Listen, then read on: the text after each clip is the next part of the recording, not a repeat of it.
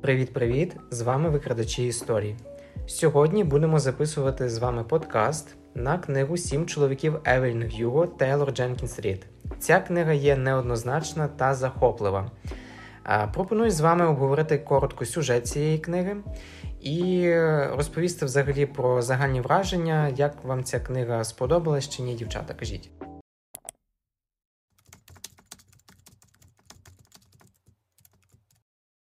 Я думаю, що вихід е, цієї книги очікував майже кожен. Всім було цікаво, чим ця книга так захопила читачів і чому весь світ говорить про цю книгу. Але для мене вона стала дуже великим розчаруванням, але про це згодом. Щодо моїх е, думок щодо цієї книжки, я також дуже дуже багато бачила відгуків, тіктоків про цю книжку, е, що вона змінює життя, що вона що люди додають цю книжку просто в топи свого прочитаного за все життя.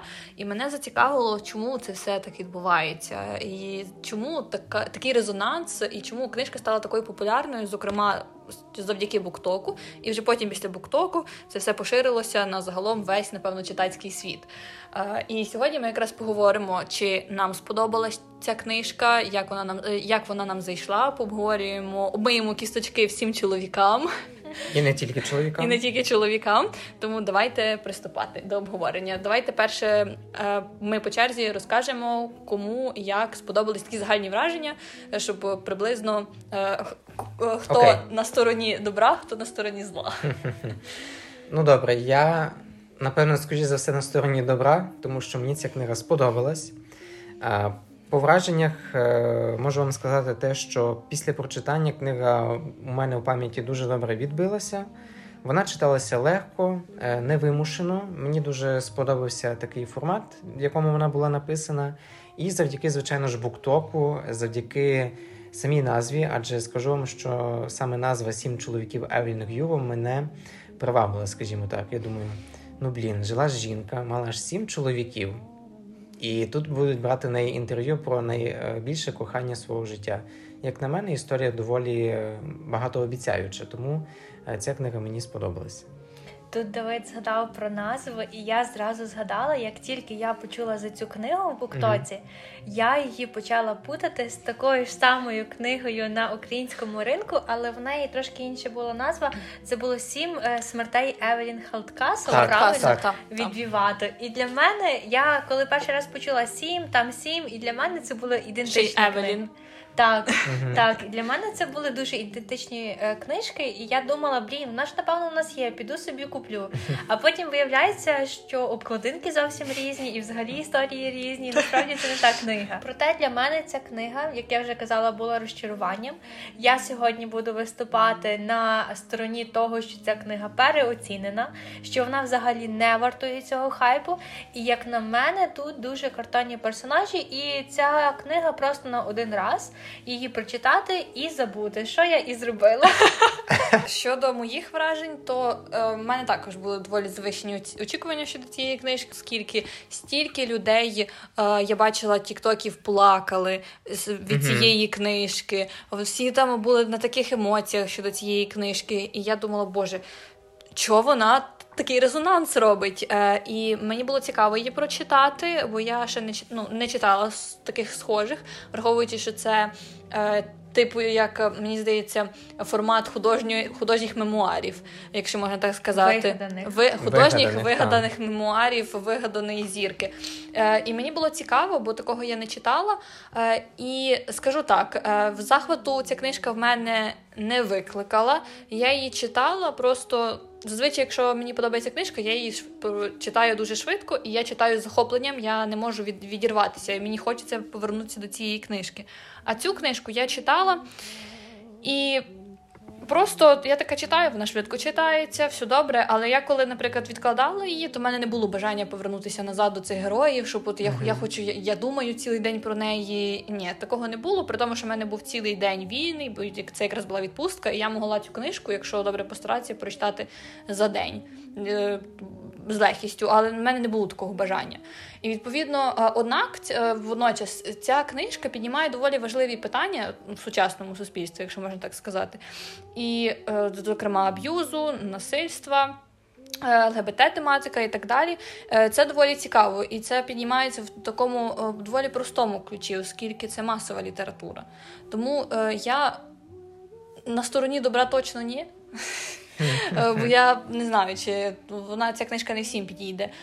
І водночас хейтити її, я щоб хейтити так не можу, бо щоб Мені також деякі персонажі здавалися дуже картонними і були введені просто аби бути для галочки. Тому я так е, е, десь е, на сірій зоні, але ближче до темноти.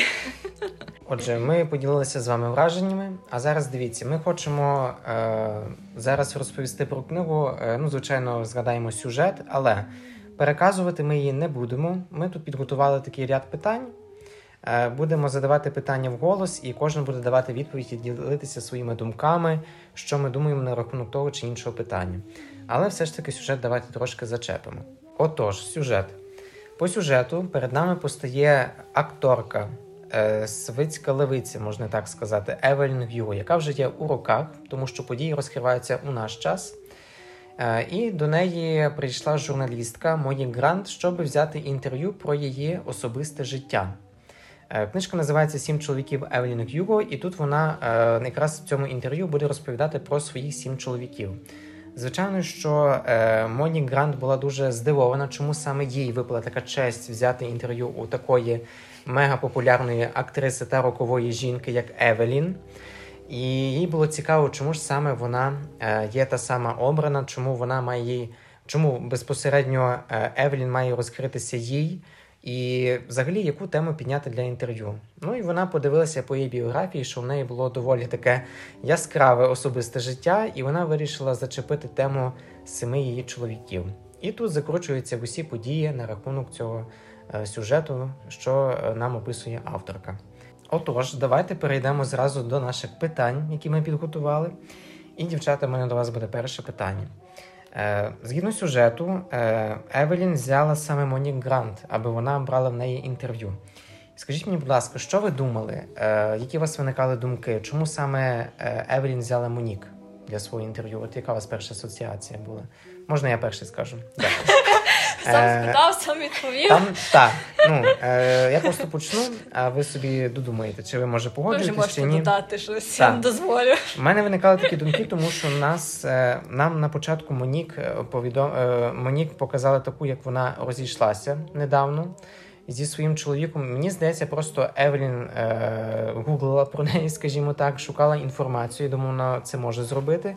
Вона дізналася, що вона розійшлася, що вона розлучена і зараз скажімо так, перебуває в стані якоїсь е, життєвої драми. І я думаю, що це для неї було більш таке особисте. Я думаю, що саме Монік би зрозуміла її життя, е, яке нам вона далі буде описувати. Я думаю, що це була основна причина, чому вона її обрала. Ні, я думаю, ну. Е, Евелін би не вибирала через те, що в неї такі тяжкі життєві обставини. Евелін така, вона просто така. Е, я думаю, все-таки трішки мучила провина через те, що вона підставила того хлопця е, Гаррі. Угу.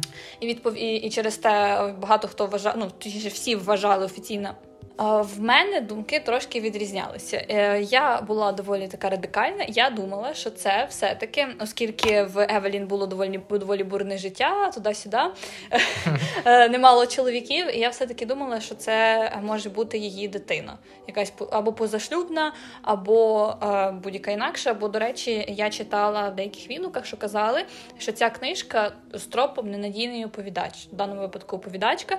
Тобто, нам повністю в слова Евелін вірити не варто. Відповідно, могло бути таке, що вона там або сказала, що вона от є ще той епізод, то що вона поїхала робити аборт, і відповідно вона така ну, розказала Монік, що вона пішла робити аборт. Так, щоб типу uh-huh. те, що було в біографії. А потім виявиться, що вона насправді аборт не зробила, а типу народила дитину і віддала їй в якийсь там сирітський uh-huh. притулок або в якусь іншу нову сім'ю. Я собі так думала, от таким чином. Це виявилось Монік. Так, до речі, цікаво, цікаво. Так, я, до речі, теж так думала. У мене з першого погляду е, зразу враження, ніби це її мама, яка угу. її знайшла, щоб посповідатися через те, що вона її кинула від важкої долі. Але потім з часом я почала думати, якщо не цей варіант, бо він загалом доволі логічний, правильно, таке завжди в мелодрамах відбувається. Сімейні мелодрами. Так, і я зразу думала, можливо, вона якась родичка, або вона якось пов'язана з тими чоловіками, або, можливо, вона вона є коханка її батька, який помер. Бо на початку історії нам дуже акцентують увагу якраз саме на тому батьку, як е, вона любила його правильно, як вона за ним скучає, що він помер приблизно в тих е, Так, роках, так. коли Евелін була на піку популярності. І так як сім чоловіків Евелін Х'юго, я подумала, можливо, одним з цих чоловіків Евелін був якраз батько Монік. Але ну, так як ми знаємо, книжка трошки по-іншому перекрутила цей сюжет. Хоча ну, перша думка, звичайно, звичайно, ніби це мама знайшла свою доньку, яка хоче просто повернути її назад в сім'ю. Е, Тепер я ще, окрім тропу ненадійної оповідачки, як я вам вже зазначила, е, я ще читала, що е, кажуть, що ця книжка е, характерна своїм тропом Found Family. Чи ви ну, підтримуєте цю думку? Мені просто цікаво. Чи ви ну, вважаєте, що тут є троп Found Family? Добре. Питання: що таке Found Family? Не серйозно. Е, Добре, е, Поясни. та Found Family це коли е, персонажі, е, які не зв'язані кровними е, Мгм. зв'язками, е, стають дуже один одному рідними, стають такою командою. От як шістка воронів, оце є троп. Found Family. Ну от та, та, от як шістка воронів, там Found Family, що вони Ага. стають дуже рідними, близькими і от таким чином. Угу. Ну, можливо, в деяких моментах тут воно прослідковується. Між але... ким яким? Е, я думаю, між. Мені здається, якраз саме між Монік і Евелін, тому що вони по факту не є кровними родичами. Але е, коли е, Монік брала інтерв'ю в Евелін, вони дійсно спілкувалися ну, на доволі такі інтимні і неприємні теми, як і для самої Евелін, як і для Монік, я думаю, теж могло бути неприємно це слухати. І я думаю, що ну, вони там сиділи і до ранку, і до ночі, і там кава на проліт, і ще там щось вони пили. Ну, типу, вони спілкувалися по душах. Я думаю, суто між ними цей е, троп такий був. Угу. Ну, так як я казала, що я взагалі нічого не пам'ятаю вже з цієї книги, я е, не пам'ятаю загалом імена. І я пам'ятаю, що була в кінці історії така сім'я утворилася в Евелін е, з її коханкою, правильно, і з братом її А, з е, братом З братом коханки. так. Так, і вони жили насправді як сім'я, по Мгм. суті. І перед тим ми ще згадаємо історію з її чоловіком, який помер. Ну, я думаю, що сім'я е, була насамперед у Гаррі з е, Евелін через те, що вони явно не були коханцями, і вони просто прикидалися одруженою парою, але настільки в них була якась така душевна рівновага один з одним. Вони розуміли один одного з півслова, і по суті вони не були якось коханцями, вони були сім'єю, яка вирішила зачати дитину, вирішила разом цю дитину виховати, і вони е, покладалися один на одного як рівні. Для мене це насправді сім'я через те, що вони навіть в якихось складних ситуаціях могли покластися один на одного. Також не забуваємо те, що в кінці історії, коли е, Евелін дізнається про е, хворобу своєї коханої жінки, вона також вирішує утворити фіктивний шлюб з братом цієї коханки, і також прикидатися сім'єю, при тому, що в неї підростала її дочка, яка е, сприймала ось цю таку незвичайну сім'ю як рідну. Мгм. Ми навіть пам'ятаємо цю сцену, що дочка Евелін дуже добре пам'ятала ці дні, коли вони разом жили на березі моря. Правильно? Там, там. Е, Ну я тут в даному випадку підтримую саме думку більше христів, оскільки мені здається, що найбільший, е, що найбільше вираження цього тропу було саме між Евелін і Гаррі, оскільки е, вони так якось знайшли один одного, хоча здавалося б, це просто якісь бізнесові справи. Гаррі просто її продюсер і все, типу, ні більше, ні менше, це просто бізнес. Але вони якось знайшли один одного, і потім вже впродовж всього життя до смерті Гаррі вони підтримували один одного і, і в горі, і в радості. І загалом ну, це було, мені здається, напевно, їхня пара була такою е, пара не в романтичному значенні, а загалом, типу, як е, двоє людей є прям от вони такі соулмейти, але без романтичної лінії. Мені прям це дуже сподобалось. До речі, я хочу додати коментар на рахунок е, Давидової позиції в цій е, в цьому Ага. питанню. Е, Через те, що ти розказував, що Монік і Евелін мали таку атмосферу сімейну. Але як на мене, ця атмосфера не була рівна, оскільки Монік не знала, хто така насправді Евелін і що вона може. Можливо, вона вічливо ставилася до Евелін, але це явно не була якась сімейний сімейний зв'язок через те, що у Монік були якісь там е, свої думки на рахунок Евелін, і Евелін також хотіла використати Монік для того, щоб якось. Е, Її, її перед нею загладити вину, яку вона відчувала насправді. Ну так. І для мене це не є сім'я, бо вони по суті використовують одна одну. І е, як на мене, це взагалі е, нерівна ситуація, коли Евелін знає набагато більше, ніж е, знає Монік, і вона просто не має вибору ставитись по-інакшому до Евелін через те, що вона не знає, що та зробила з її батьком. І окрім цього, навіть не то, що вона не знає, а то, що в них в будь-якому випадку різні статуси, оскільки фактично можна, якщо так грубо кажучи, то Евелін це її роботодавець було. І відповідно е, вони там знали один одного один одну скільки місяць часу. І відповідно ну, вони спілкувалися то так само, як ти ход... Мені здається, це було так само, як ти ходиш на роботу. Кожен день рутина, вони спілкуються. Так, для Монік це доволі така була Евелін ікона, я думаю, як і для більшості, це була знаменита знаменита особа по всьому світу. І ясне діло, що в неї все-таки вона викликала захват, оскільки зустріти таку голівудську зірку і брати ще й інтерв'ю. А для її роботи це дуже велике досягнення. Що сама Евелін Гюку, яка ніколи нікому не дає інтерв'ю, запропонувала їй взяти інтерв'ю, а потім ще й. Е, поставила мову написати книжку, ну це доволі велике досягнення. Відповідно, ну сім'ї там не було. Ну, Навіть якби Евелін якось по-іншому старалася, бо цього, по-перше, я думаю, мало. А навіть якби по часу забити на час, е, в будь-якому випадку, вони були як е, піддана васали його феодал. Угу. Так, так. Ну, можливо... Значить, можливо, я неправильно зрозумів цей троп, що ти пояснила. Е, я думаю, що можливо нам, як читачам, здавалися затишними їхні так, зустрічі. Мені здавалося. Так, але це не були ті зустрічі, я як в сімейному так, колі. Як в сімейному колі. Ну, добренько, цікаво. Гайда далі. Дивіться, дівчата. Я думаю, що е, більшість е, тих, хто дізналися про цю книгу, побачили її присвяту. Скажіть, будь ласка, чи присвята виправдовує саму книгу? Про те, що треба топтати патріархат. Ні, топтати патріархат треба в будь-якому випадку. Незалежно від того, чи є там посил в книжці, чи нема.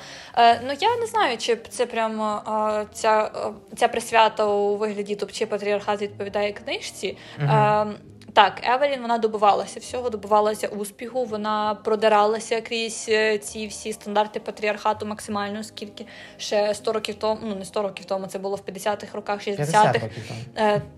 70. Ну, 70, так. Е, це е, були доволі такі дуже великі структури. Відповідно, ну, всім керували чоловіки, і від дуже жінці пробратися було навіть в Голівуді було дуже важко. Е, Можливо, якщо сприймати цю присвяту в контексті саме е, історії Евеліни, що вона е, пробивалася і вона. Е, Потоптала всіх своїх сім чоловіків і доросла до того, щоб вона стала кінозіркою, то можливо так. Але я прям ну я не можу бути на 100% впевнена з приводу mm-hmm. цього. Я взагалі думаю, що Евелін використовувала досить часто у своїх е, намірах чоловіків. І для мене це не дово, ну, доволі дивна присвята, оскільки якби авторка мала на увазі саме це е, у прямому сенсі, вона би зробила так, щоб її героїня доставалася якось досягала цієї мети суто своїми силами без чоловіків. Інакше виходить так, що е, героїня просто ну, ми згадаємо, як вона взагалі попала в цей світ шоу-бізнесу е, через ліжко, коли вона просто е, підкорилася волі чоловіка і їй дали за це роль. Ну Для мене це якось не було е, дуже прям, що вона все сама, все сама. Хоча насправді вона просто підійшла до кого треба і зробила те, що треба. І для мене це дуже дивно насправді через те, що Евелін використовувала дуже вдало своїх чоловіків, які чоловіки використовували Евелін. І до чого ця присвята, я насправді не дуже розумію. Я ще вставлю е, щодо е, щодо присвяти, е, щодо того, Якби книжка була трошки по-іншому, я думаю, написана в плані того, що вона е, що Евелін якось більше феміністично спрямовувала свою кар'єру, бо фактично Евелін тільки це і робила, що вона е, робила зусилля для того, щоб спрямувати свою кар'єру вгору.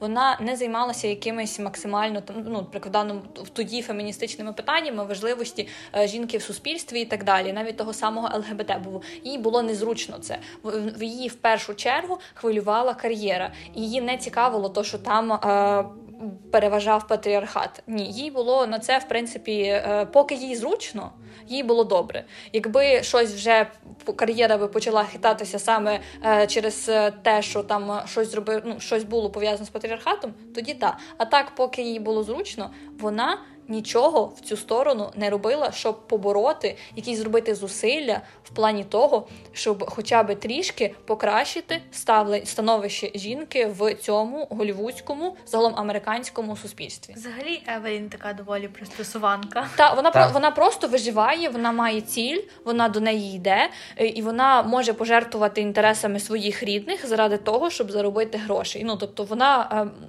доволі ну, меркантильна. Так, вона бачить, вона вона хоче гроші гроші, вона їх отримує. Ну, не шеймимо за це, але просто, типу, факт того, що якщо їй треба гроші, вона зробить будь-що, вона порве будь-що, е, ляже під кого треба, все, вона все зробить те, що їй треба. Я повністю з вами погоджуюсь, тому що дійсно присвята не виправдовує сюжет самої книги. І коли ви згадали про те, що вона ляже під кого треба, це дійсно так. Навпаки, тут, коли вона ляже під кого треба, навпаки, утвердиться патріархат тому що вона з цим нічого не зробила. Вона е, дійсно завдяки своїм е, амбіціям е, і меті цілеспрямованості вона дійсно почала використовувати тих чи інших чоловіків. Ну, Тут просто вона використовує їх в своїх цілях, як ви сказали, її використовують також в своїх цілях. Тобто така взаємовивода, скажімо так, взаємодопомога. Тому топтати патріархат, може, це є просто як заклик або просто дуже така е, голосна цитата, або голосна присвята, аби більше привернути увагу до е, цієї книги, аби читачі її купували і читали. Е, я думаю, тут це, що е, саме е, ну. Е, те, що вона ну, викручувалася в даному своєму становищі, як вона могла, uh ну тобто тоді в неї не було сильно багато е, таких способів е, легальних е, зробити і добитися того, чого вона хотіла, а саме бути зіркою в Голівуді, з її все-таки не найкращим становищем на початку. З її в неї амбіції були великі, однак стартовий капітал був не занадто малий, щоб прямо добитися по-чесному. Відповідно, вона використовувала, але вже потім, коли в неї вже були ресурси якось розвиватися далі, і не, не тільки способом одруження на різних чоловіків, чоловіках і розведення різних пліток, що фактично так і було. Е, якби вона в сторону більше от якраз активізму, вона могла так само е, почати якось зачіпати тему ЛГБТ, навіть то саме. Е, та, Однак вона та їй було це невигідно, вона це не зачіпала і собі сиділа в куточку, мовчала, ну, вона собі створила гніздечко, все, а всі решта хай бавляться як хочуть. Мені здається, вона навіть сама говорила мені, що їй байдуже, чи ти мене пробачиш, чи ні. Говорила, так. Правильно, мені здається, що Евелін доволі егоїстична насправді людина. Ну, і так. Ну, я я не розумію чесно цього захоплення цією Евелін. Я розумію, що люди е, мають дуже велику ностальгію за тими часами, бо це називали золотим часом Голівуду. Е, тоді були всі розкішні, просто всі добиватися, хотіли чогось. Тоді знімалися фільми з високими бюджетами, з цією атмосферою Old Money, яка дуже зараз популярна. І я чесно я розумію, чому люди хочуть читати такі книги але я не розумію, чому авторка пише саме про таких героїнь. Можна було багато чого підняти, можна було чого багато розказати про цей час, про ну, ті самі фільми, які знімалися. Вона, до речі, ж Евелін, вона по суті акторка, але про саму її кар'єру у фільмах там розказувалося те, що ну ти можеш грати, ти можеш погано грати, байдуже, як ти граєш. Е, в результаті е, ти все одно будеш в камері, якщо ти познайомишся з відповідними людьми. Угу. Треба було цитату написати таку, і вірніше присвяту. Не я таке життя таке. Е, та, і ще, до речі, хотіла додати з приводу е, того, що Евелін неоднозначна персонажка. Мені навпаки, ну мені подобається, коли е, в центрі сюжету неоднозначні герої. Просто коли це все я за все добре і проти всього поганого. Ну ем, в принципі, це також нормальний там троп, нормальна історія, е, але мені деколи не вистачає е, тоді цим книжкам трохи хоча б крапельки реальності. Е, бо мені ну, мені хочеться, щоб я сумнівалася, чи справді цей герой або героїня добра, чи вона зробила гарний вчинок. Тут щодо кожного вчинку, фактично, в Евелін читач або читачка могли сумніватися з приводу його правильності. І от мені оце було цікаво, що ти такий думаєш, вона з однієї однієї сторони вона пожертвувала гроші, е, з іншої сторони вона то зробила, е, з іншої сторони вона ще щось зробила, і ти отак метаєшся зі сторони в сторону, не знаючи, чи вона абсолютно погана людина, чи все-таки в неї є якась дрібка доброти, і там це просто. Обставини так склалися uh-huh. і так далі. От мені подобається от над цим е, крутити цю ситуацію і відповідно ну по-різному думати про різні ситуації, які склалися в житті. Супер. Евелін. Супер цікаво. Тепер е, я думаю, ми достатньо поговорили про Евелін. Пора поговорити про чоловіків трошки. І основне питання: який чоловік був вашим улюбленим, а який був найменш улюбленим? Хто почне? Чоловік? Добре, давайте почнемо чоловіків про чоловіків. Е, Для мене найбільш улюблений був, звичайно, я думаю, як і для більшості, це є Гаррі Кемерон. Е, тому що, ну, навіть незважаючи на те, що він був нетрадиційної орієнтації, тут ми не беремо зараз орієнтацію до уваги, беремо його вчинки, поведінку, ставлення до самої Евелін е, і взагалі про те, як він е, переживав ті чи інші часи разом з нею. Він перед нами постає таким на початку перспективним, хорошим продюсером на якого хочуть е, дивитися, рівнятися і е, з яким хочеться мати зв'язки. Чим Евелін, звичайно, і скористалася. Тут, мені здається, вони один одного знайшли в тому плані, що е, в принципі Кемерон був корисним для неї в плані просування, і вона була корисною для нього, адже Евелін це є молода акторка, яка могла дійсно зробити ім'я і собі, і тій студії Sunset, де вона працювала. Е, але давайте тут більше перейдемо до його таких е, позитивних рис. Позитивні риси є те, е, такі, що він є дуже відданою людиною, він є дуже чуйним і люблячим. Він є справжнім другом. Нам це багато разів показували і в самій книзі. Він її дуже багато разів виручав, і вона його так само давала один одному якісь поради. Е, щось вони обговорювали разом, планували. Тобто тут мені, звичайно, прослідковувалася дійсно така платонічна е, дружба, яка буде йти на віки, навіть після смерті того чи іншого. І тут, я думаю, жоден чоловік не зрівняється із ним в плані е, тої самої відданості, тої, того самого, скажімо так, почуття.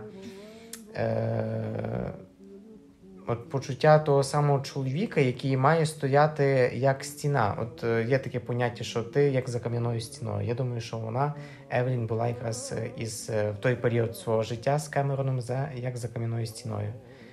Я думаю, що вона з ним дійсно знайшла ту маленьку частину щастя, яку вона хотіла, можливо, або мріяла про це в дитинстві. Найгірший чоловік для мене це є Дон Адлер, звичайно.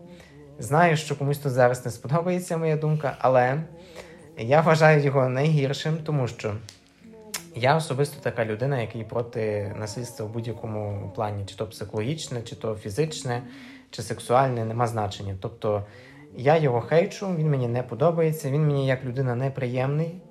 По опису, е, коли нам його вперше представили, він вже мені здався таким дуже таким підозрілим. Я думаю, щось він тут дуже такий файний, але думаю, що він не буде дуже файний. І нам це вже довели після буквально декількох е, тижнів е, спільного життя. Після шлюбу він вже почав її бити.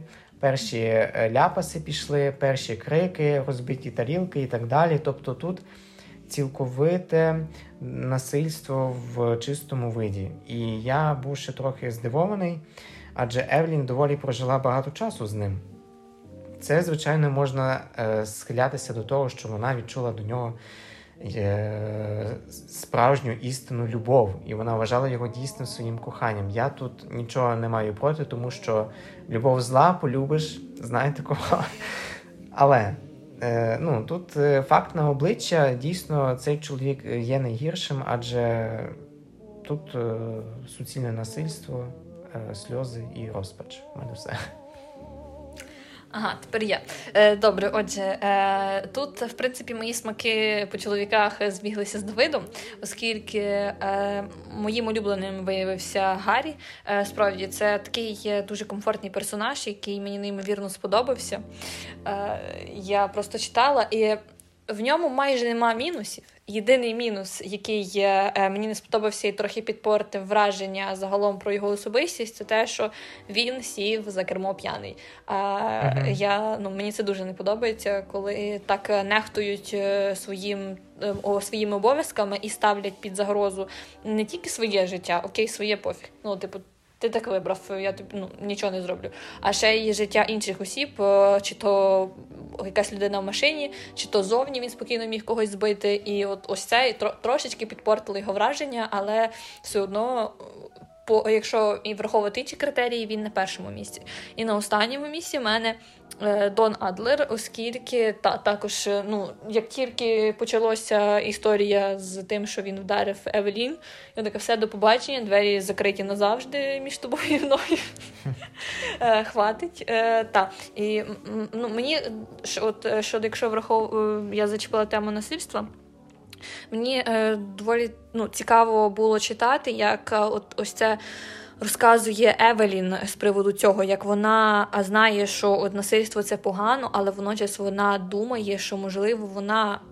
Е, як якимись своїми діями або словами спровокувала його дії, е, і це дуже таке ну цікава тема, оскільки дуже багато жертв насильства думають, що вони якось щось не так зробили, що вони спровокували, вони щось навіть там вділи щось занадто відкрите, або там кудись пішли не туди, і відповідно все це з їхньої вини. Хоча насправді в будь-якому виді, е, в будь-якому виді насильства винна тільки людина, яка спричиняє це насильство, а не жертва. І от мені оце як от ем, авторка показала це в думках Евелін. Угу. Ой, а я взагалі нікого з них не вибираю насправді Та через ладно. те, що ми до цього вернемося. Насправді для мене Евелін була жахливою людиною, і вона вибирала таких же самих жахливих е, чоловіків собі у шлюбі. І для мене насправді досить було ну, не цікаво читати про її чоловіків, бо кожен був гірший попереднього. От серйозно. І, і, і Генрі, чим Генрі такий класний? Гаррі. Боже, Гаррі. Чим Гаррі був такий класний, це тим, що він просто був кращим на фоні інших. Хоча насправді він був не кращим, ну якщо брати реальне життя. Я сумніваюся, що я би, наприклад, зустрічалася з таким чоловіком. Я сумніваюся, що він би зі мною зустрічався, бо ми на секундочку він гей. Disconnect. Так, але я розумію, чому більшість людей е, вибирає саме Генрі через те, що він був найадекватніший з тих хлопців і чоловіків, яких нам показали. Хоча я доволі сильно сумніваюся, що це всі чоловіки, які зустрічалися в Евелін на шляху. 100%. Вона просто вибирала якраз таких найуспішніших, найбагатіших. І чому ці люди найуспішніші, найбагатіші? Тому що вони насправді дуже погані всередині себе. І для мене ну, вони просто були всі жахливі, я би нікого не вибирала, от серйозно. Тому що в кожного були свої якісь е, мотиви зустрічатися з Евелін, мотиви використати Евелін. Евелін нічим не краще за них, також хотіла їх використати. І я думаю, що е, вона дожила до такого віку, де могла розказати про них тільки через те, що вона сама їх обирала, сама е, шукала такого чоловіка, якого можна використати, і в кінцевому результаті в неї склалася доволі цікава лінія життя тільки через те, що вона погано розбирається в чоловіках, або просто вона цього і прагнула. На рахунок Дона Адлера. Це доволі е, це доволі така тема, тому що всі його хейтять, всі його ненавидять. Боже, це найгірший чоловік, бо як так він підняв руку на жінку? Це ж просто е, нонсенс, як таке може бути? Хоча насправді цей чоловік мені здався найбільш реалістичніший в, в теперішньому житті через те, що в нас є дуже багато е, акторів, е, не знаю, співаків. Танцюристів, які дуже популярні, вони дуже гарні собою, і ми бачимо їх на екранах. І таким же самим був Дон Атлер для умовно таких же глядачів у цьому всесвіті. От І для мене е, це доволі така закономірність, що така людина, яку всі вважають найгарнішою, найдобрішою, в нашому світі, я думаю, що е, по вигляду, по зовнішності і по поведінці Доном Адлером навіть міг би опинитися Генрі Кавел, бо тому що ніхто не знає поганих історій про Генрі Кавела. Але можливо ми їх не знаємо, тому що нам не дають дізнатися, на який він є насправді.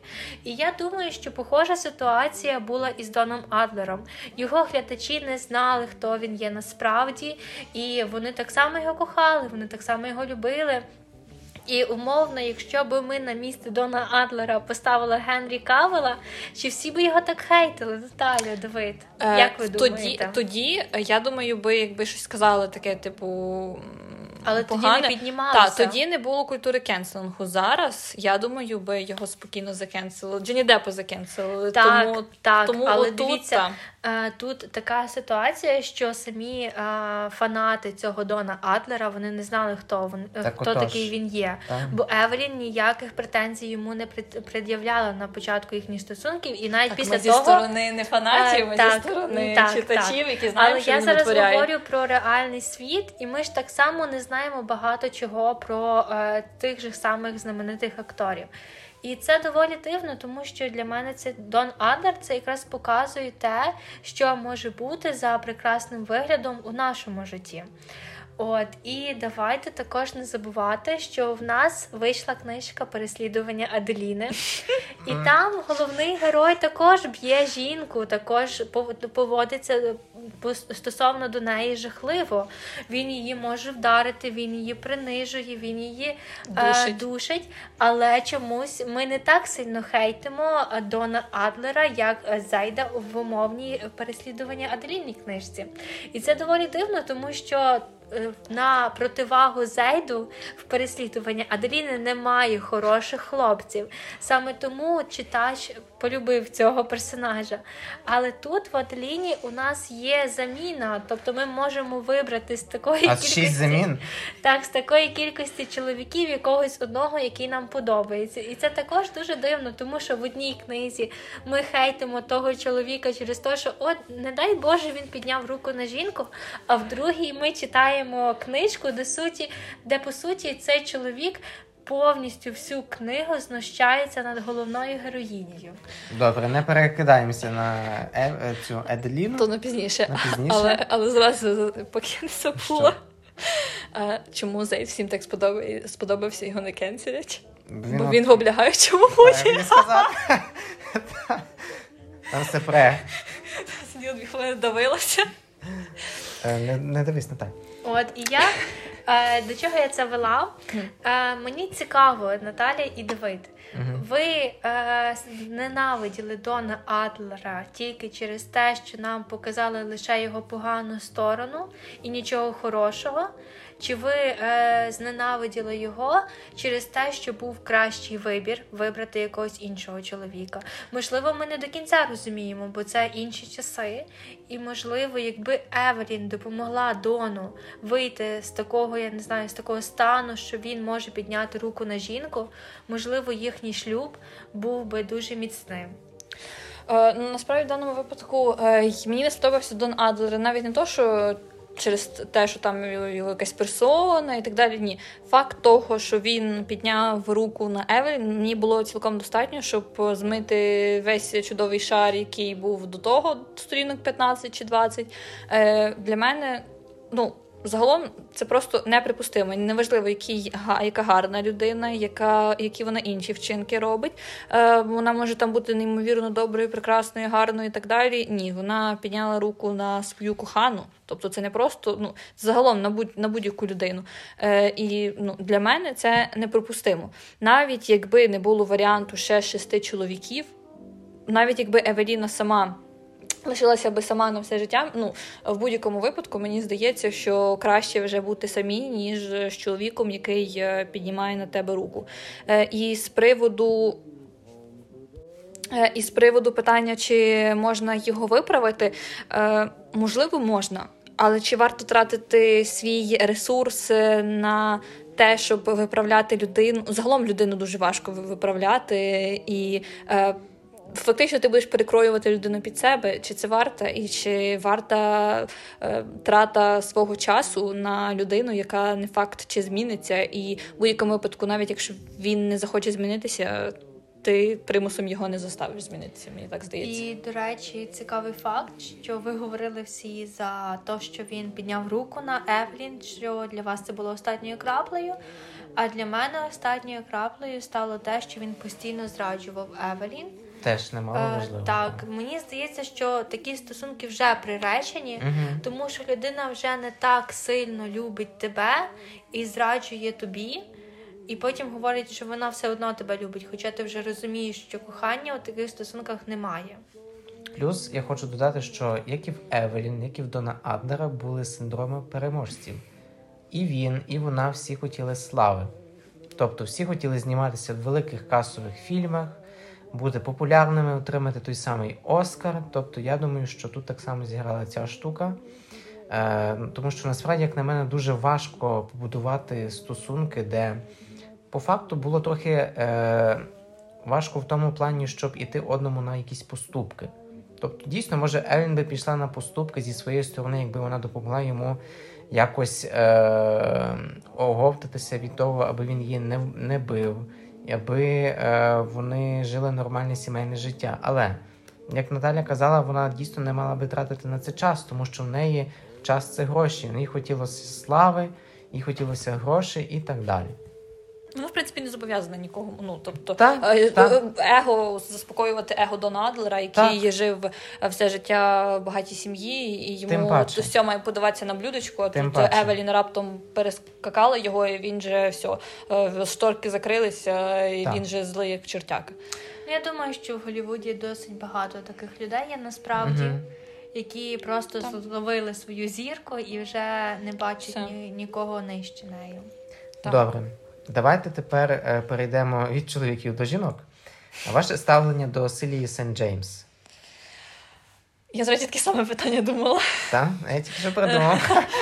Е, так. Е, ну, загалом мені персонажка Силії не дуже сподобалась, оскільки вона була доволі егоїстичною. Не кажу, що Евелін не егоїстична, але от якраз Силія. Вона в більшості думала про себе, вона е, якісь. Мені здається, ну не то, щоб прям завищені стандарти. От мені не дуже подобалося, що е, в нас е, Силія представляється як лесбійка, а Евелін е, каже, що вона бісексуалка. І собі Силія вбила в голову, що якщо Евелін бісексуалка, значить їй треба як жінка, так і чоловік. А не то, що ну вона кохає ту Силію і все, типу, їй більше ніхто не треба. Ну її цікавить тільки е, Силія. А от Силія вбила собі в голову, що якщо вона подивиться на якогось чоловіка, все, значить, їй треба ще от чоловіка. Тобто, щоб от скласти оце все докупи цей пазл. І от мене це так дратувало, що вона не розуміла цього поняття, а їй Евелін пояснювала і пояснювала, а от до неї не доходило. Ну і вона загалом дуже сильно ревнувала, е, враховуючи, що вона так само акторка і вона не мала би так ревнувати до Евелін. Тобто вона вона розуміє тонкощі цієї професії, що ти по-любому, якщо ти хочеш бути успішним, ти знімаєшся в фільмах, де бувають інтимні сцени, де ви цілуєтесь з якимись іншими людьми. І якщо ти вже знаєш, що вона акторка, ну це вже треба або прийняти, або шукати іншу людину. Угу. Мене дуже дратувала Сільвія, насправді як персонаж. Через те, що нам спеціально всю книгу показували, які чоловіки жахливі, які вони зраджують, як вони б'ють, як вони тебе використовують, як вони ставляться до тебе як до шматка м'яса. І з іншої сторони, в нас є ідеальна Сильвія, яка дуже все розуміє. Вона Сильвія. така Сильвія, яка вона все розуміє, вона найкраща взагалі у світі, і взагалі як Евелін може її не любити. Для мене це так дивно, ніби авторка спеціально показувала наскільки жахливі ці чоловіки, щоб провести Евелін до Силії. Угу. Мене дратувало момент, що Силія завжди зразу. Хоп, щось сталося, Все вона кидає, та все, вона кидає, я більше ніколи з тобою не буду бачитись. е, Йди від мене, я йду від тебе, все до побачення, ну, все бо дуже вона різко. дуже ревнива по характеру. Та, от дуже ревнива. І як на мене, вона доволі в деяких моментах вела себе як дитина. Тобто Так, мені так. не вистачило в її думках, в її поведінці і в загальному по тому, що вона робила протягом життя з Евелін, якоїсь дорослості. Евелін, хоча е, ну, дійсно вона виросла в неблагополучній сім'ї, в поганому районі. Тобто її життя навчило бути такою вже дорослою із ранніх років, не кажучи вже про Силію, яка росла в нормальній заможній родині. Але все одно, е, якщо ти там запланувала собі дійсно якісь стосунки будувати з жінкою, то ти вже, будь ласка, е, стань дорослішою, стань на рівень тої жінки. Ну і хай не веде себе як дитина, тому що дійсно, якщо Евелін себе позиціонувала як бісексуалка, вона мала чітко розуміти, що її може сексуально тягнути як і до жінок, тобто до неї, як і до чоловіків.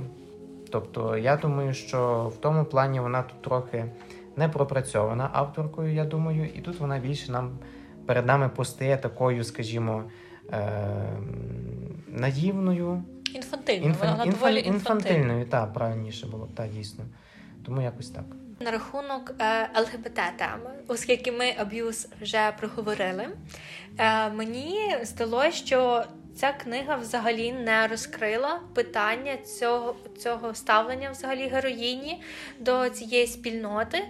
І як на мене, будучи Евелін, будучи частиною цієї спільноти, вона дуже мало робила. Вона взагалі не визнавала, що вона а, взагалі зустрічалася з Силією весь все своє життя по суті. Єдине, що вона робила, це е, давала свої кошти і дивилася, що з того вийде. Все. Тобто, по суті, ЛГБТ-спільноту відстоювали інші люди, а Евелін просто так як було описано в розділі, е, сиділа і пила коктейлі в той момент.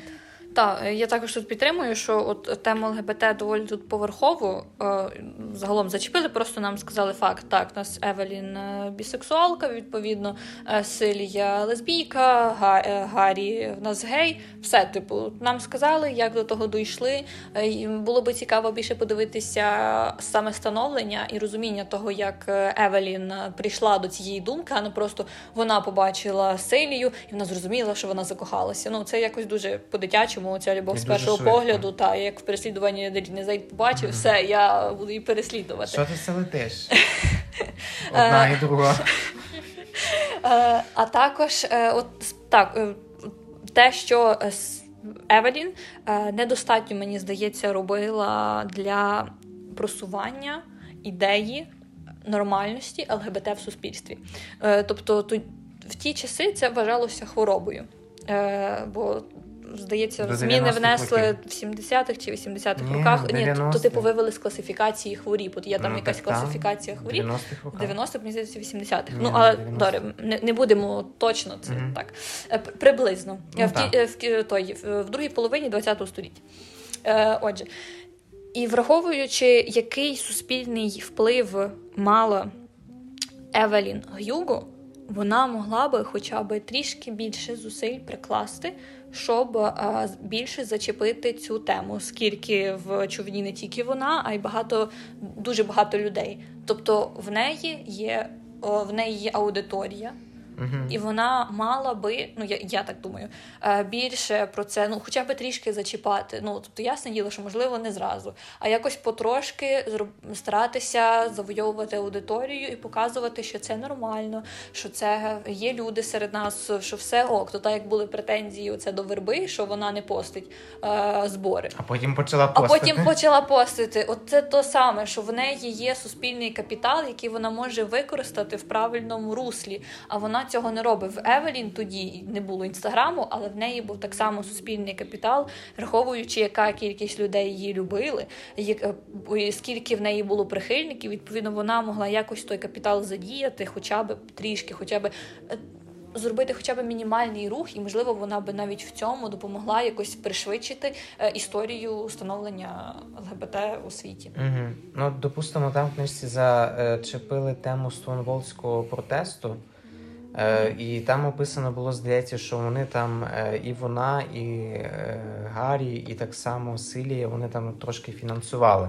І Але то таємно, анонімно. щоб ніхто не знав, та анонімно. Тобто тут я цілком з вами погоджуюсь, що вона дуже мало, дуже мізерно підтримувала це суспільство саме цих людей, хоча і була їхньою частиною. І я думаю, що якби вона ну, вже е, дійсно наші наші роки, коли вона вже відкрито е, вирішила заявити, що вона вже е, позиціонує себе як бісексуалка. І вже вона дійсно там е, донатила на ті фонди, е, плаття продавала. Ну, вона Мається... продавала для боротьби з раком грудей. Ну так. Вона думаю... не відкрилася, вона до кінця не відкрилася. От Якби вона хоча вона... б років на 20 швидше, ну, тобто порівняно з моментом так. її смерті, я думаю, ну хоча б у цей поштовх, так, тоді, коли так. ти на піку кар'єри, окей, вже добре. Але, типу, коли ти вже тебе вже є статус, угу. тобто ти вже є культова, ти нікуди не дінешся від цієї, ну від цього статусу. Так. Все, ти можеш, ну щоб допомогти хоча б трішки людям, якщо ти вже вважаєш, що ЛГБТ угу. так е, ну їх дуже ущемляють. Так. Я забула слово. Принижують. Е, принижують, та, тобто, ну, зроби щось, ти можеш. Ну, тобто, це... Може. А то е, я з боку постою, я маленький гвинтик і нічого не буду робити. Угу. Ну, словно тут проблему показали, але панацеї ніякої не дали. тому... Так, і давайте поговоримо про завершення цієї книги. Давайте. Як вам кінець і як вам рішення Монік? Е, Монік? Що вона видала книжку? Чи що? Що вона не вона розказала не правди про Евелін. А, е, Я, я, в принципі, е, ну, не то, що ви підтримуємо Моніки, в тому значенні Евелін зробила те, що хотіла зробити.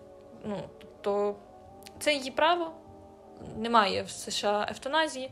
Е, її, напевно, би і не зробили, враховуючи, що це я так розумію, тільки на початкових стадіях, враховуючи, що вона спокійно ще ходила. Вона і, би ще та, та, та, вона би ще мучилась. Вона так вибрала. Ну, Монік догадалася, але чи правильно було би зупиняти її? Ну, якби вона зупинила, я думаю, би Евелін ще раз би попробувала. Тобто, це би її не зупинило, попробувати ще раз в майбутньому якимось іншим чином і вже нічого не натякати Монік. Угу. В неї є гроші, щоб вийти з психіатричної лікарні після того, якби її трошки пролікували. Ви думаєте, Монік пробачила Евелін за те, що вона зробила? Я думаю, що пробачила, але не одразу. Я думаю, що вона, звичайно, тривала на її образу навіть після того, після її смерті, звичайно. Тому що ну, в неї був такий, е, скажімо, в голові портрет батька, люблячого, який дійсно любив її. Ну вона так думала, любив її маму, дружину, її любив. Ну що дійсно є правда, він їх любив, звичайно, але не тою любов'ю. Тобто це була зовсім інша любов, не кохання. Я думаю, це була відданість. Так, ну щось схоже, як Генрі. Я, я я, думаю, ну дочку він любив 100%. Просто що він та. ну для він дружини мами... він дійсно був відданим чоловіком, тому що він е, розумів, мені здається, ту відповідальність, яку він взяв на себе, що дійсно я е, одружився, я так якби взяв цю жінку у друж... до себе в дружини. Я маю доньку від неї, я за них відповідальний. Але в принципі це навіть не було йому втягар, тобто не то, що він взяв відповідальність, Ні, бо він там за, суспільство за це змусило. Себе не та. Він сам захотів. Ну бо він е, він не кохав свою жінку, але я думаю, він любив її як сім'ю. Так, тобто, так. що вона була його сім'єю, е, вони жили йому, їм було добре двом. Не обов'язково, щоб е, жити щасливо, обов'язково має бути кохання між двома людьми. Їм було так зручно, і це найголовніше. Тобто, так сталися, склалися обставини. От як він любив любив свою жінку в. В такому платонічною любов'ю, враховуючи, що він відмовив е, людині, яку він кохав якраз. uh Тобто, ну я вважаю, що ця любов була доволі велика. Відповідно, це не було прям відповідальність, uh тягар. Ні, це було ну, тобто це його було свідоме рішення, і він я не думаю, він не жалів, що він не жив з своєю дружиною. Ну особисто для мене був шоком те, було шоком те, що ну, чому, е, яка дійсно була причина того, що вона взяла саме Монік. Але я не здивувався з дій Евелін. Тобто вона дійсно робила те, що вона мусила, скажімо так, зробити. Вона знала, що на кону, вона знала, що на кону е, репутація і життя самого Гаррі. Тобто вона не могла просто так-напросто взяти і підставити ту е, віддану людину, сім'ю, скажімо так. Хоча, в принципі, мертвому було вже би пофіг, ну, якщо Ну, так подумати. так, Е, Тому але- м, прям якщо. Я думаю, що в неї, плюс, як на мене, ще трохи пішла стадія шоку, так само на мене. Я так само думаю, що трохи вплинуло на неї це. І Це я думаю, що ця вся ситуація на неї так зіграла роль. От і я єдине, що хочу сказати, що по суті е, ми з вами обговорювали лише двох чоловіків у житті Евелін. Ну, бо решта А не дуже цікаво. А мене їх було сім. А їх було сім.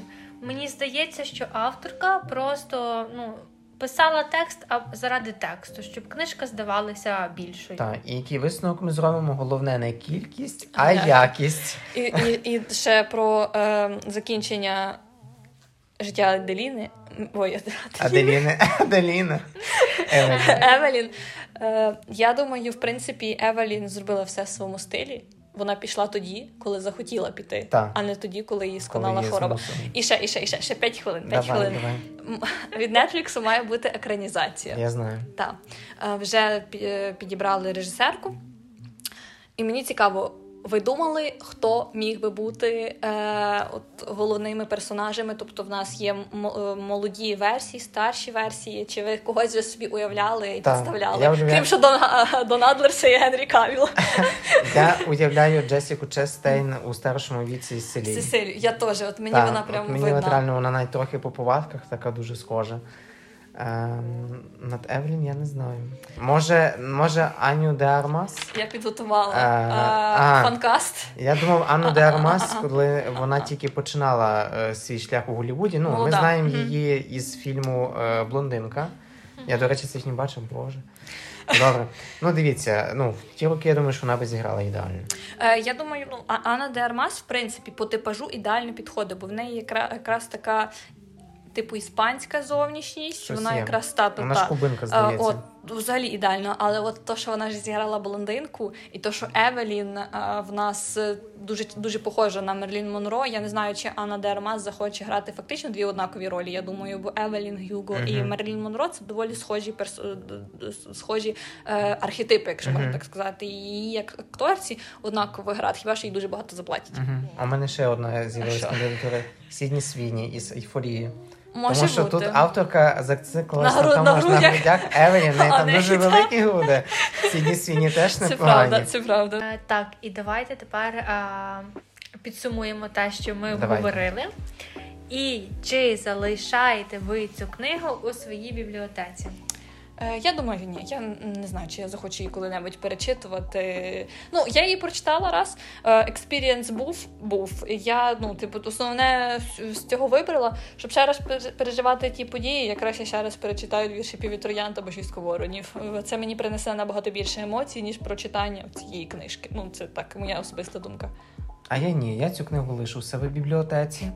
І я думаю, що я її перечитаю заради тої атмосфери Голлівуду, тих часів, того е, процесу знімання фільмів. Хоча тут не дуже так багато показали по процесу, але А могли більше. та могли більше погоджуюсь, але в загальному тут атмосфера трималася, і вона тут є. Плюс мені дуже сподобався сам формат цього інтерв'ю, розповідь. Як на мене, це дуже хороший варіант. Що? Тоді, може, тобі сподобається 13-та казка. Там та сама концепція, та сама сама концепція. якась загадкова жіночка, е, теж якась ексцентрична, запрошує іншу Мгм. дівчину брати інтерв'ю. От просто от все майже анотація в анотацію, Цікаво. тільки там та тільки там не Голівуд. Треба записати. Мені здається, треба було починати з З цього. цього, але до речі, е, Не надихала, коли ні, не вкрала, а надихалася. А. Омаш. Так. Та, та, бо казали, що типу 13-та казка краще за сім чоловіків. Ну не стверджую, але чула. Добре. І е, ну, ви мою думку знаєте. Я вже весь вечір розказую тільки про те, як мені не сподобалася ця книга. І е, людям, яким дуже подобається атмосфера ось цього старого Голлівуду, дуже раджу подивитися фільм Вавилон. Як на мене, він дуже неоці... недооцінений, і там панує така ж сама атмосфера, як і в цій книзі. Плюс там є три головних герої, на яких зосереджується історія. І я думаю, що вона нічим не гірше за книгу, яку ми щойно обговорили. Ну Що ж, було цікаво записати з вами подкаст, послухати ваші думки, відповіді на наші запитаннячка. З вами були викрадачі історії. Дякуємо, що слухали нас.